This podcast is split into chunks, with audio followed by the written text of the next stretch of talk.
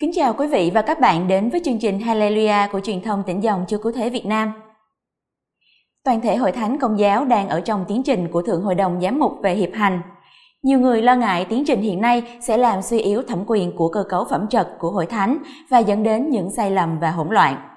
Nhiều người khác thì lại chê trách hội thánh là vẫn quá đề cao vai trò của cơ cấu phẩm trật, khiến cho tiến trình hiệp hành không có thực chất. Trong bối cảnh đó, rõ ràng nổi bật lên một vấn đề quan trọng là vấn đề về ý nghĩa và vai trò của cơ cấu phẩm trật trong mầu nhiệm hội thánh hiệp hành. Để hiểu đúng về vấn đề này, hôm nay chúng tôi kính mời quý vị và các bạn cùng gặp gỡ một vị khách mời đặc biệt của chương trình, Linh mục Anton Nguyễn Văn Dũng, dòng Chúa Cứu Thế, tiến sĩ thần học. Con kính chào cha. Chào chị Trịnh Nguyệt. Chào tất cả quý vị.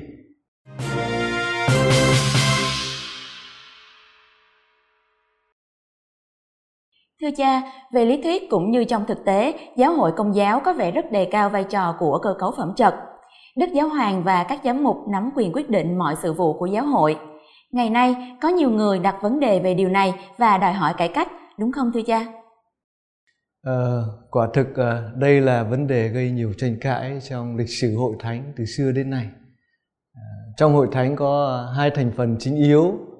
Thứ nhất là cơ cấu phẩm trật À, thứ hai là cộng đoàn đức tin cộng đoàn đặc sủng và tình yêu. À, nhìn vào trong thực tế đời sống hội thánh như từ xưa đến nay chúng ta thấy cơ cấu phẩm trật dường như là à, thành phần lãnh sướng chính yếu mọi việc trong hội thánh. Ngay cả khi chúng ta nói đến thượng hội đồng giám mục lần thứ 16 đang diễn ra ờ, chúng ta thấy có ba giai đoạn của thượng hội đồng lần này. Giai đoạn thứ nhất là giai đoạn cấp giáo phận à, giai đoạn thứ hai là giai đoạn cấp châu lục và giai đoạn thứ ba là giai đoạn cấp giáo hội hoàn vũ là giai đoạn mà có tính quyết định rất là mạnh. Theo đó đức giáo hoàng họp với các giám mục để đưa ra những quyết sách cần thiết cho hội thánh. Như vậy ờ, vai trò của cơ cấu phẩm trật hội thánh gồm đức giáo hoàng và các giám mục có vẻ như có tính cách quyết định các vấn đề trong hội thánh. Đúng là hội thánh nhấn mạnh đến cơ cấu phẩm trật, nhất là quyền tối thượng của đức giáo hoàng à, trong đời sống cũng như trong hoạt động của hội thánh. Và đó là một thực tế. Nhưng trong thế giới đề cao dân chủ hiện nay mà hội thánh cứ nhắc đi nhắc lại tầm quan trọng của quyền bính, của cơ cấu phẩm trật, nhất là quyền tối thượng của đức giáo hoàng, thì có phải là vẫn quá bảo thủ và cổ tụ không thưa cha?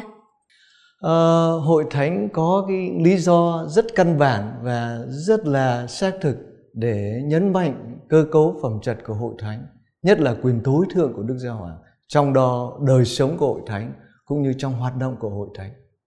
Ờ, trước hết là lý do liên quan đến mặc khải của chúa lý do đến liên quan đến ý định của chính chúa. Ờ, cụ thể là khi chúa giêsu con thiên chúa đến trong trần gian ngài thiết lập hội thánh của ngài có cơ cấu phẩm trật chính ngài đã tuyển chọn các tông đồ và chính ngài đã chọn thánh phêrô làm tông đồ trưởng và cũng là người đại diện cho Chúa trên trần gian. Tính cách tông đồ trưởng, tính cách tông đồ đoàn được chính Chúa Giêsu thiết lập cách rõ ràng như thế. Nên hội thánh qua mọi thời đại vẫn luôn luôn trung thành với những gì mà Chúa đã thiết lập. Như vậy, vấn đề là sự tuân phục Chúa Kitô và quyền bính của Chúa Kitô trong hội thánh đúng không cha? À, đúng như vậy thưa chị. À, khi hội thánh xác quyết và duy trì quyền bính của cơ cấu phẩm trật là hội thánh thể hiện sự vâng phục của mình với những gì mà Chúa Kitô đã thiết lập. À, khi hội thánh duy trì và đảm bảo quyền tối thượng của người đại diện Chúa Kitô trên trần gian là hội thánh xác quyết và tuyên xưng rằng chính Chúa Kitô đang hiện diện cách kín ẩn trong hội thánh và chính Ngài đang lãnh đạo hướng dẫn hội thánh qua người đại diện của Ngài là Đức Giáo Hoàng. Nhưng thưa cha, làm sao chúng ta có thể biết được Chúa đang thi hành quyền lãnh đạo của Ngài trong hội thánh ngang qua người đại diện của Ngài là Đức Giáo Hoàng? Làm sao chúng ta có thể hiểu được một người phàm mà lại thực thi được đúng theo ý của đấng siêu việt đấng đang ở trong sự kính ẩn và siêu việt trong hội thánh của ngài ạ Ờ, đúng là nếu chúng ta suy luận quyền bính hội thánh theo lẽ tự nhiên, theo cách trần tục thì chúng ta không thể hiểu nổi quyền bính đó. Nhưng trong đức tin chúng ta hiểu rằng với hoạt động của Chúa Thánh Thần, hội thánh mang lấy chính quyền bính của Chúa Kitô và thi hành đúng những gì Chúa Kitô muốn thi hành. Nói cách khác, chính Chúa Thánh Thần là đấng đảm bảo rằng hội thánh với cơ cấu quyền bính phẩm trật mà Chúa Kitô đã thiết lập đang thi hành những gì mà Chúa muốn thi hành chứ không phải thi hành công việc riêng tư trần thế của hội thánh. Chúng ta cần phải hiểu như vậy thưa chị. Dạ vâng, con cảm ơn cha. Tức là chúng ta cần hiểu vấn đề trong lăng kính đức tin phải không ạ? Nhưng như vậy lại không phải là chấp nhận nguy cơ quyền bính phẩm trật trở nên độc tài sao thưa cha? À, sẽ không có độc tài và lạm dụng nếu quyền bính cơ cấu phẩm trật trong hội thánh được hiểu và được thực thi trong ý nghĩa và nền tảng một cách đích thực của mầu nhiệm hiệp thông trong hội thánh. Nói đến ờ, đời sống hiệp thông hội thánh, trước hết và trên hết chúng ta cần ý thức rằng hội thánh chính là mầu nhiệm hiệp thông của ba ngôi Thiên Chúa. Nói cách khác, hội thánh được hình thành, được hiện hữu là nhờ bởi chính mầu nhiệm hiệp thông nơi ba ngôi Thiên Chúa và hội thánh phản ánh chính mầu nhiệm hiệp thông đó. Mầu nhiệm hiệp thông nơi ba ngôi chính là ý nghĩa và nền tảng sâu xa của sự hiệp thông trong hội thánh. Vậy mầu nhiệm hiệp thông ba ngôi đó được phản ánh như thế nào trong hội thánh thưa cha? À, dạ thưa chị, hội thánh có mặt trên trần gian là do ý định nhiệm màu của Chúa Trẻ. À, cụ thể, do bởi tình yêu thánh thần thúc đẩy mà từ ngàn đời Chúa Cha đã có ý định về cộng đoàn nhân loại mà Ngài muốn cho được tham dự vào đời sống thần linh của Ngài. Chúa con cũng với sự thúc đẩy của Chúa Thánh Thần đã đến trong trần gian để nhập thể làm người thực thi ý định của Chúa Trẻ. Chính Chúa con nhập thể thực hiện việc quy tụ, việc thiết lập cộng đoàn gắn kết với Ngài như thân mình gắn kết với đầu, như các nhành nho gắn kết với thân nho, như hiền thê gắn kết với lang quân, như là đàn chiên gắn kết với người mục tử của mình. Và chính tình yêu thánh thần đang tác động nơi lòng nhân thế này, đang dẫn đưa nhân loại đi vào mối tương quan thiết thân với Chúa con nhập thể, để nên một cộng đoàn nên một thân mình của Chúa con nhập thể mà hưởng sự sống thần linh ba ngôi như Chúa Cha đã quyết ý từ ngàn đời. Và mọi thành phần hội thánh, kể cả cơ cấu phẩm trật, đều phải diễn tả mầu nhiệm hiệp thông ba ngôi Thiên Chúa trong hội thánh đúng không ạ? À, vâng, đúng như vậy thưa chị. À, mọi thành phần dân Chúa từ những người thuộc cơ cấu phẩm trật trong hội thánh đến người giáo dân đều được mời gọi cùng nhau lắng nghe Chúa Thánh Thần. Và để cho Chúa Thánh Thần dẫn đưa toàn thể hội thánh đi vào trong mối hiệp thông liên kết mật thiết với Chúa Kitô. Cho đến độ chỉ có một thân mình gắn kết với đầu. Và ở trong sự gắn kết mật thiết này mà mọi người được thừa hưởng sự sống thần linh nhờ Chúa Kitô với Chúa Kitô và trong Chúa Kitô. À, cụ thể trong thực hành. Mọi thành phần dân chúa từ những người thuộc cơ cấu phẩm trật đến người giáo dân cần thiết phải để cho chúa thanh thần tác động nơi tâm hồn của mình mà cùng lắng nghe và đối thoại với nhau. Ngõ hầu cả hội thánh được nhận biết Chúa Kitô, sống với Chúa Kitô và ở trong Chúa Kitô mà thi hành sứ vụ cứu độ của chính Chúa Kitô giữa lòng thế giới này. Dạ vâng, con cảm ơn cha. Nhưng thưa cha, dù sao thì vẫn có nguy cơ căng thẳng trong tương quan giữa cơ cấu phẩm trật với cộng đoàn đức tin đặc sủng trong việc thực thi quyền bính và sứ vụ. Kinh Thánh có cung cấp cho chúng ta gợi ý gì về mối tương quan này không ạ? À, khi suy tư về mối tương quan giữa cơ cấu phẩm chất và cộng đoàn đức tin trong việc thực thi quyền bính và sứ vụ của Chúa Giêsu, Ờ, cha Balthazar, một thần học gia lỗi lạc của hội thánh sau công đồng Vatican II, đã trưng dẫn đoạn tin mừng Gioan chương 21 từ câu 1 đến câu 23. Ờ, đoạn tin mừng này nói về việc các môn đệ lần thứ ba được gặp đấng phục sinh nơi biển hồ Tiberia.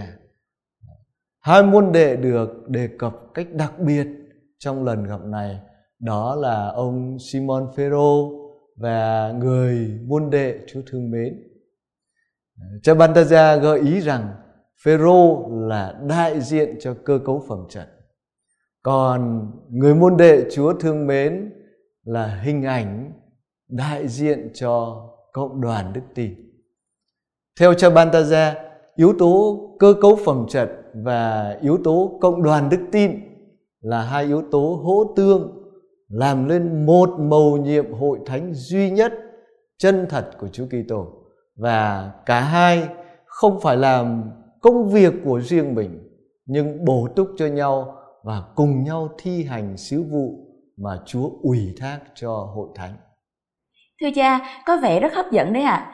Trình thực tin mừng nói như thế nào về tương quan hỗ tương giữa hai thực thể này ạ? À? À, thần độc gia Bantaja bảo rằng Phêrô đại diện cơ cấu phẩm trật hội thánh, chính là người khởi xướng chuyện đi đánh cá.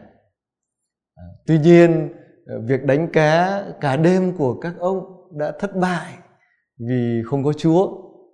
À, điều này có nghĩa là ngay khi cơ cấu phẩm trật nếu khởi xướng công việc trong hội thánh theo ý riêng của mình mà không phải là theo ý Chúa, thì cũng chẳng đem đến một bất cứ một cái kết quả nào. Chỉ khi cơ cấu phẩm trật cùng với toàn thể cộng đoàn đức tin biết lắng nghe, biết theo sự chỉ dẫn của đấng phục sinh thì buổi bắt đánh cá của các ông mới có được kết quả. À, như vậy thì ở điểm này cha Bantaja nhấn mạnh đến cái sự vâng phục của hội thánh đối với Chúa Kitô. Dạ vâng, và hình như trong trình thuật này, tác giả tin mừng nói rất tích cực về người đồ đệ Chúa thương mến, mà cha vừa nói là hình ảnh của cộng đoàn đức tin và đặc sủng, phải không vậy thưa cha?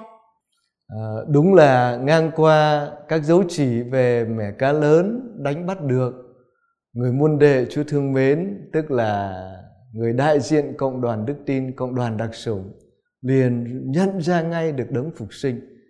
Trong khi đó Phêrô cơ cấu phẩm chất vẫn chưa nhận ra à, và cũng ngay lập tức chúng ta thấy cộng đoàn đức tin liền nhắc nhở cho cơ cấu phẩm trật biết được sự hiện diện của đấng phục sinh đang ở giữa hội thánh à, như vậy ở chỗ này chúng ta thấy cộng đoàn đức tin dường như là rất là nhạy bén với dấu chỉ về chúa hơn là cơ cấu phẩm trật nhưng à, có sự nhắc bảo của cộng đoàn đức tin cộng đoàn đặc sủng về dấu chỉ của đấng phục sinh đang hiện diện.